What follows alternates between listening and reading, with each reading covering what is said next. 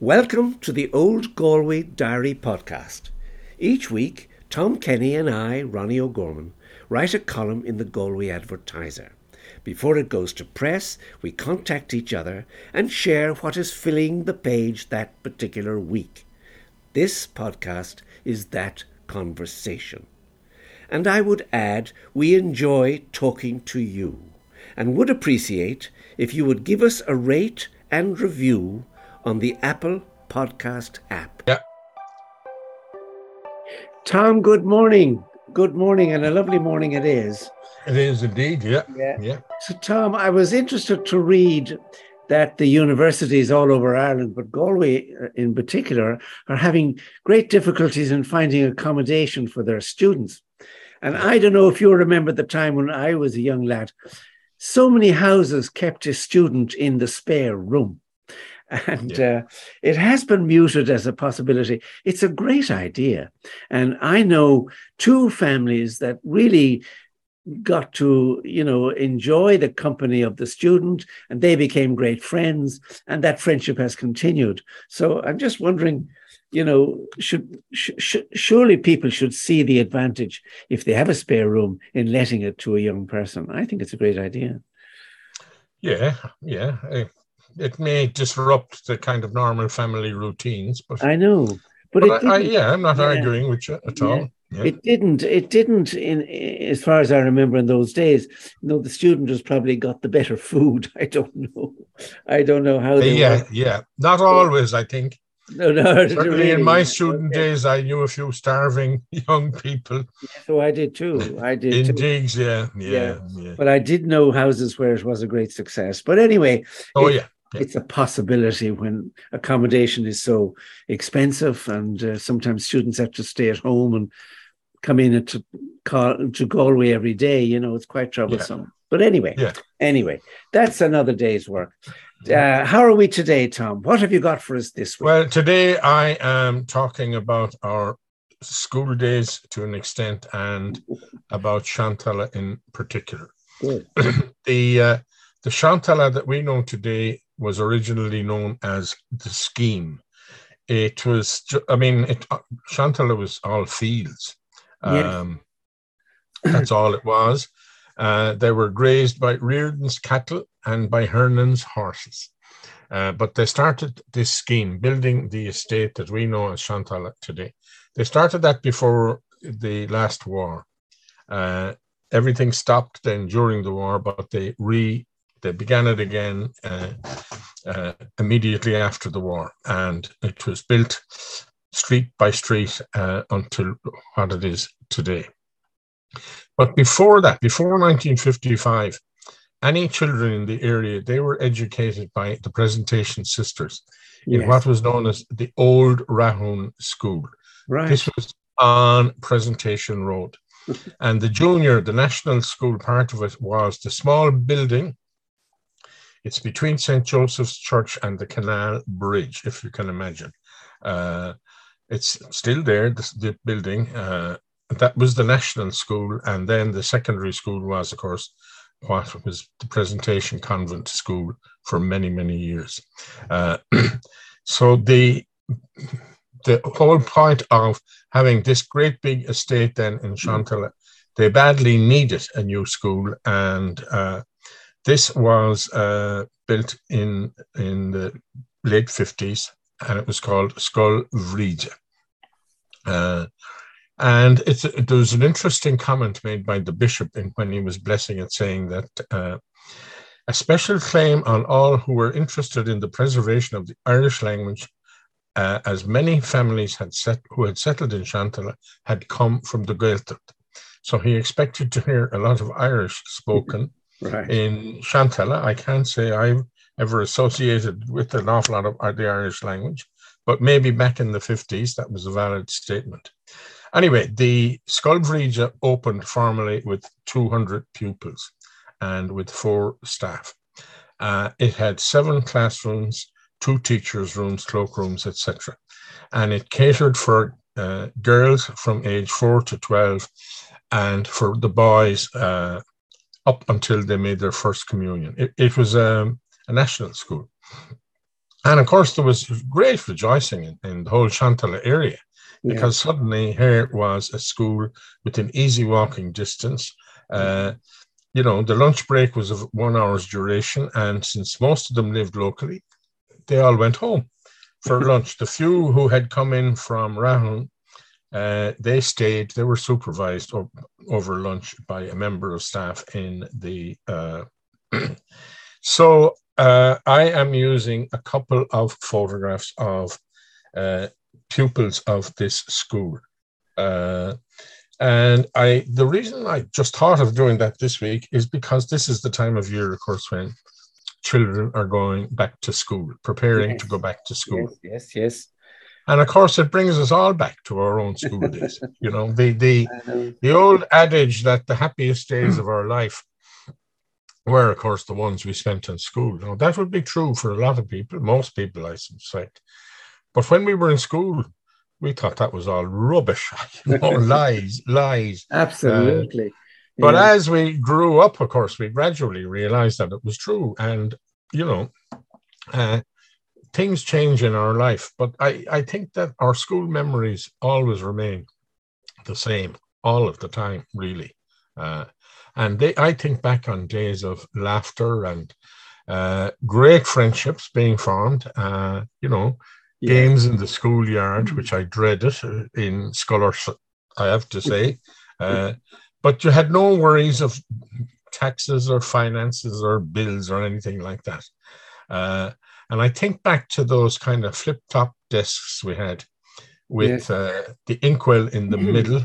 Uh, and because like biros were only beginning to come in, I suppose, in our days, uh, headline copies, you know, the kind of poems that we learned in school, some particular teachers. And I think the other thing is the absolute joy of the last day of term before you went on holidays, whether it was for Christmas or Easter or summer. It yeah. was just a magic kind. You felt, you know, a lightness in your step. You just couldn't wait to get out.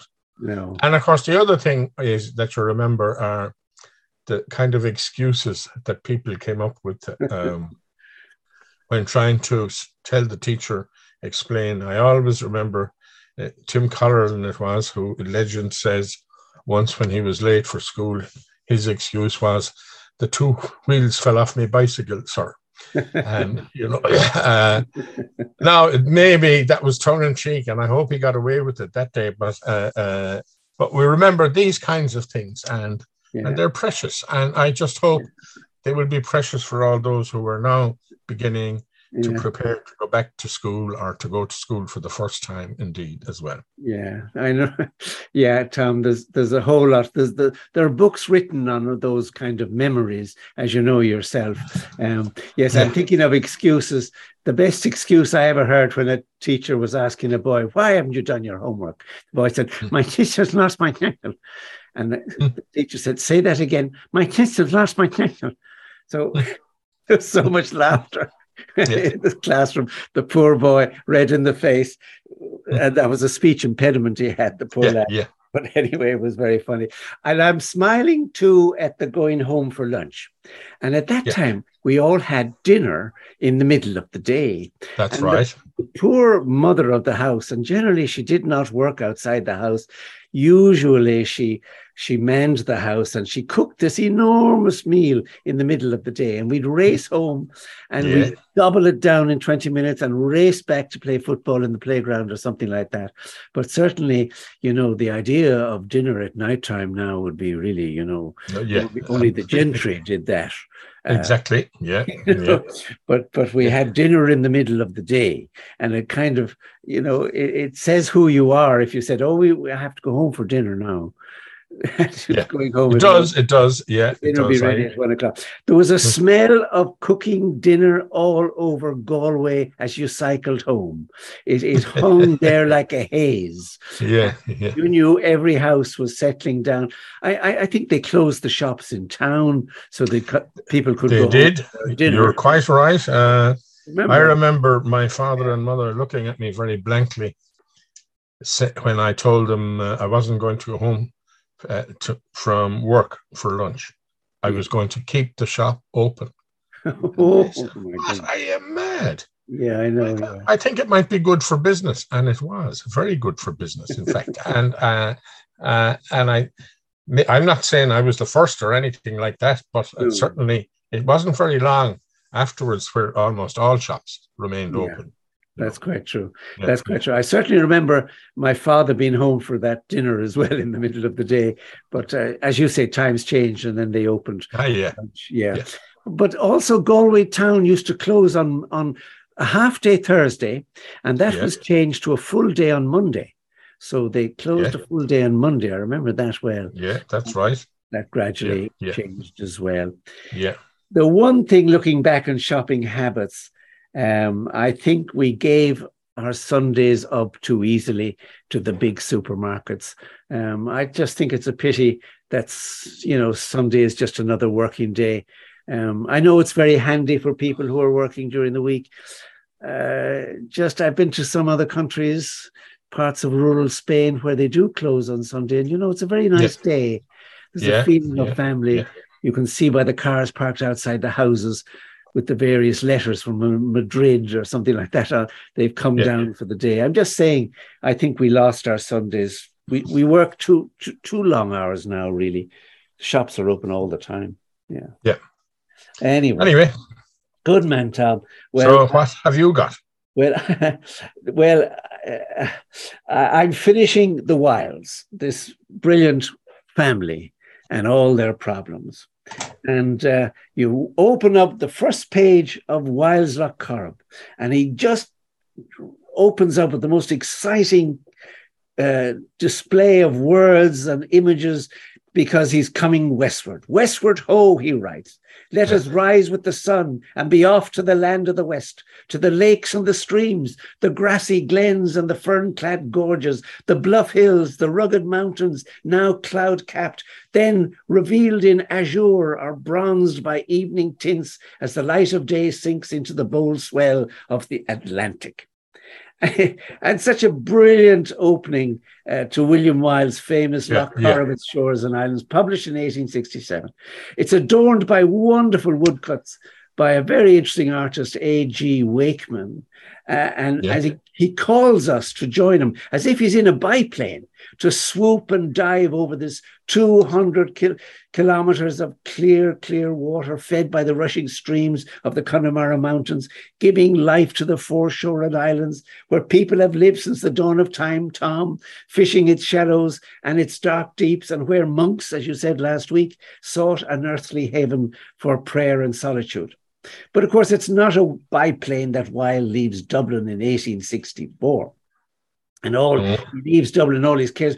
But in the steaming and whistle, whistling locomotive puffing out of Broadstone Station with its fearsome clattering and energy, into which he piled his wife and his three children, their servants and their maids, and as much baggage as they would need for their long summer holidays. They steamed across Ireland, noting every stop and ancient stone along the way, until eventually, with Dickensian excitement, they arrive in Galway and they emerge, and I'm quoting this, among the beggars into Eyre Square, surrounded by hotels, clubhouses, banks, private residences, and coach offices. And they jump into a Bianconi coach, Tom, and it averaged a satisfactory eight miles per hour. The family familiarize themselves with the sights and sounds of the city of the tribes which Wilde loves so much. And I have a quote here the handsome groups of blue eyed, black haired, barefooted colleens with their graceful carriage and petticoats and the blue and scarlet cloaks. And he talks about the fishermen stand holding out baskets with shrimps jumping, where cockles are smacking their lips with the heat, and the John Dories are alive, and the lobsters are playing pitch and putt with the crabs. Wow. before before the Wilde family arrive restlessly at Wood Quay and take the Eglinton steamer to their holiday home, Moytura Lodge, just outside the village of Cong, where their holidays began. Yeah. Now, the lake unfolds before them, and Wilde, you know, it w- he would have been a brilliant man to have been on that boat with them because, you know, he knew the whole topography, he knew the whole legends, he knew the buildings and the ruins that you know, survived on the islands and he would have talked about them. And he leaves his stresses and strains and his incredible work load behind him and the ordeal of the Travers libel trial. And despite all of that, he did succeed in building Moytura House. And the quote here uh, it's a solid, well planned, porched villa with an eaved roof without any pretensions to architectural distinction, but it's a comfortable with a sufficient accommodation for his family and holiday visitors, which enjoyed unequaled views of Loch Corrib, its islands, and its mountains. Now, he did have a previous fishing lodge at Ilan on Loch Fee, but Moytura would become his retreat from a wearying world.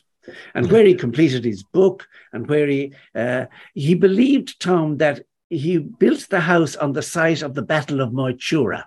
And this was a battle, a legendary battle between the Daedannans who arrived in Ireland and demand from the Fir Bolgs who lived in Ireland half of the island for themselves.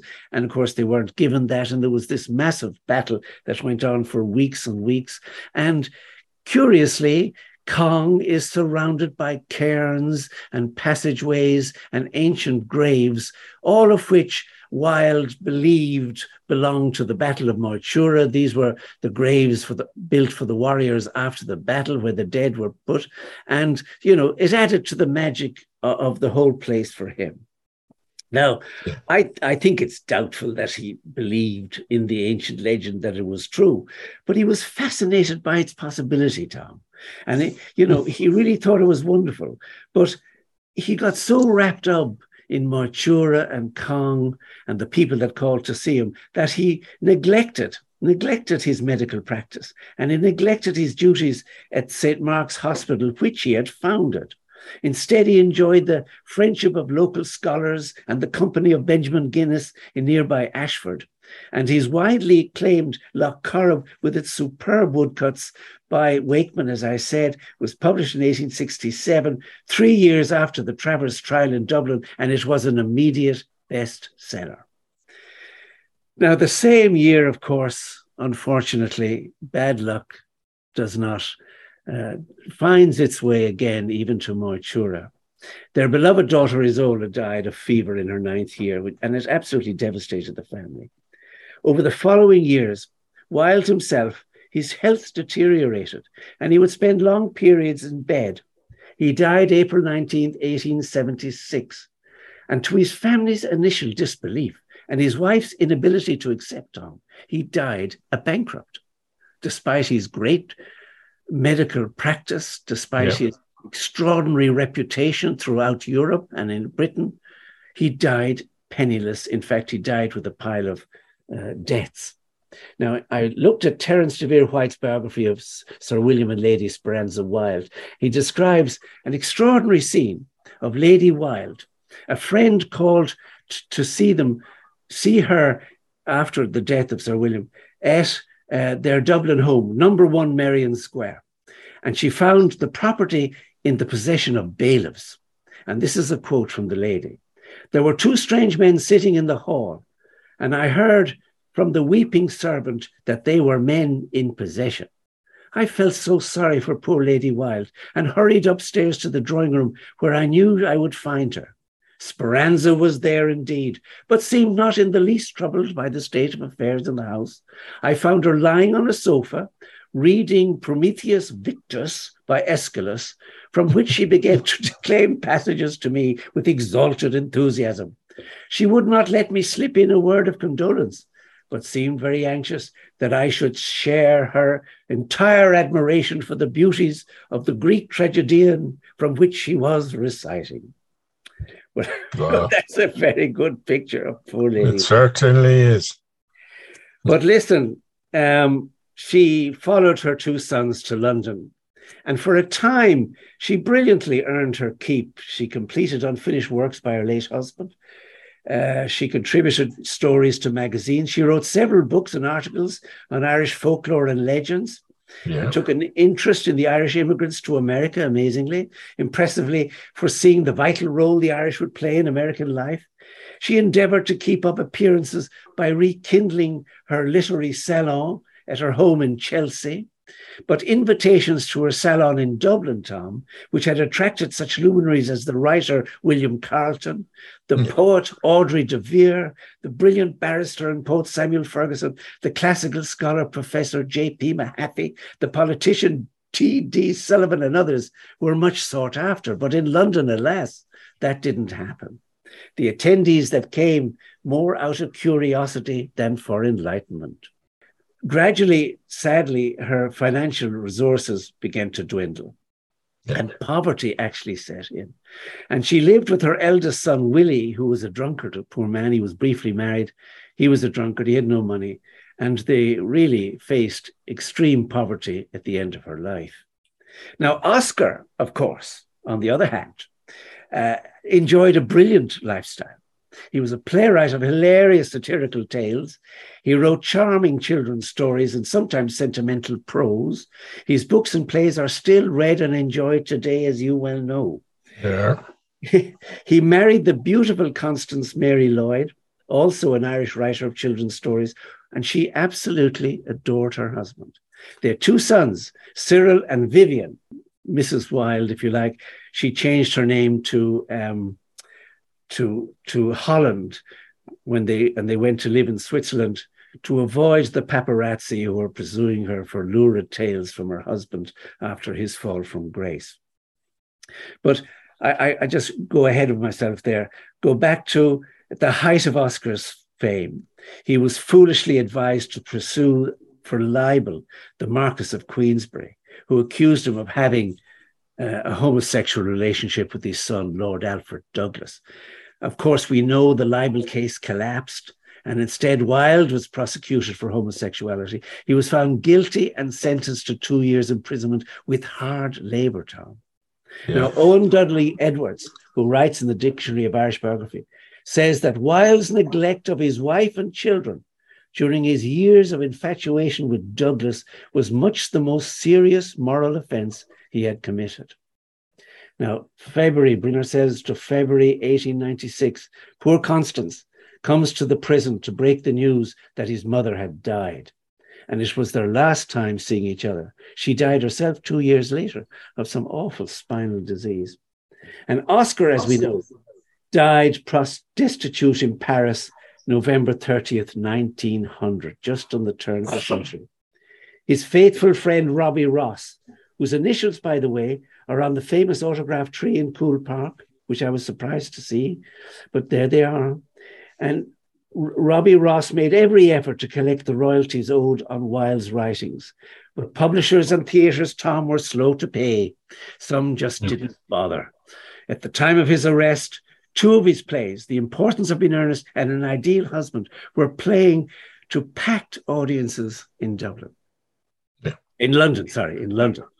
But towards the end, Oscar, poor Oscar, would try and catch money from British visitors in Paris, a necessary task he found totally humiliating, as we can imagine. Oh, yeah. Oscar is survived today by his only grandchild, Merlin Holland. And there I'm bringing it to an end, really. Oh, yeah, there was one little thing I found um, reading through Loch Corrib again to my great pleasure. Anyway, on page 259 of the Wilde edition, there is one mention of Oscar Wilde there. Uh, one August day, 1866, accompanied by the artist William Wakeman. The quote is The author and his son Oscar, who was 12 years old at the time, Tom, share a puzzle over what to call a church like building. They, they didn't know what to call it, they didn't know what it was. But there's just a quick glimpse of very happier times, the father and son puzzling over a, a ruined building and wondering yeah, yeah. So that's the only mention in the book, obviously. But look, I'm I'm ending it there. I do go on and talk about some of my references, but we needn't go into that. It's an extraordinary story of a, a, brilliant family, absolutely brilliant. Yes. How bankruptcy and scandal reduced them to penury. It's, it really is extraordinary. Yeah. And, uh, a very sad yeah. story, but we do. It is have, sad, yeah. It is sad story, but we do yeah. have things like the uh, Loch, Wilde's Loch Corrib and his other writings as well. But I think Wilde's Loch Corrib is an enduring book, uh, enormously interesting. Just to Yeah. take it down and uh, enjoy it and, and read it with pleasure. Now, Yeah, it's ti- it's timeless, really. it is timeless. Now you Yeah, won't get it. You won't get it. I'm afraid you're very unlikely to get it. Colm Ó Lochlainn, the great Irish scholar, uh, reproduced the book with the same woodcuts and corrected the Irish, um, which quite rightly uh, William Wilde was not a- an Irish scholar, but um, Colm Ó Lochlainn corrected it, and that was fine. The only other edition, and it's still available, and it's for sale and sure in Kenny's shop, is Kevin Duffy of Headford. Good man, right. Mr. Duffy. He republished a version of Wilde's Loch Corrib. It's available in Kenny's bookshop, and I'm sure in the others. It is a wonderful read. Book- Absolutely. Every house should have one for the Galway Yeah, yeah. Library. Wonderful. Yeah. Okay. Here, here. All right, Ronnie. We'll leave it at that. Back to school. Until next week, the Yeah. J. Yeah. dinner in the middle of the day. Okay. Yeah. Uh, yeah. Bye, Yeah. Tom. God bless.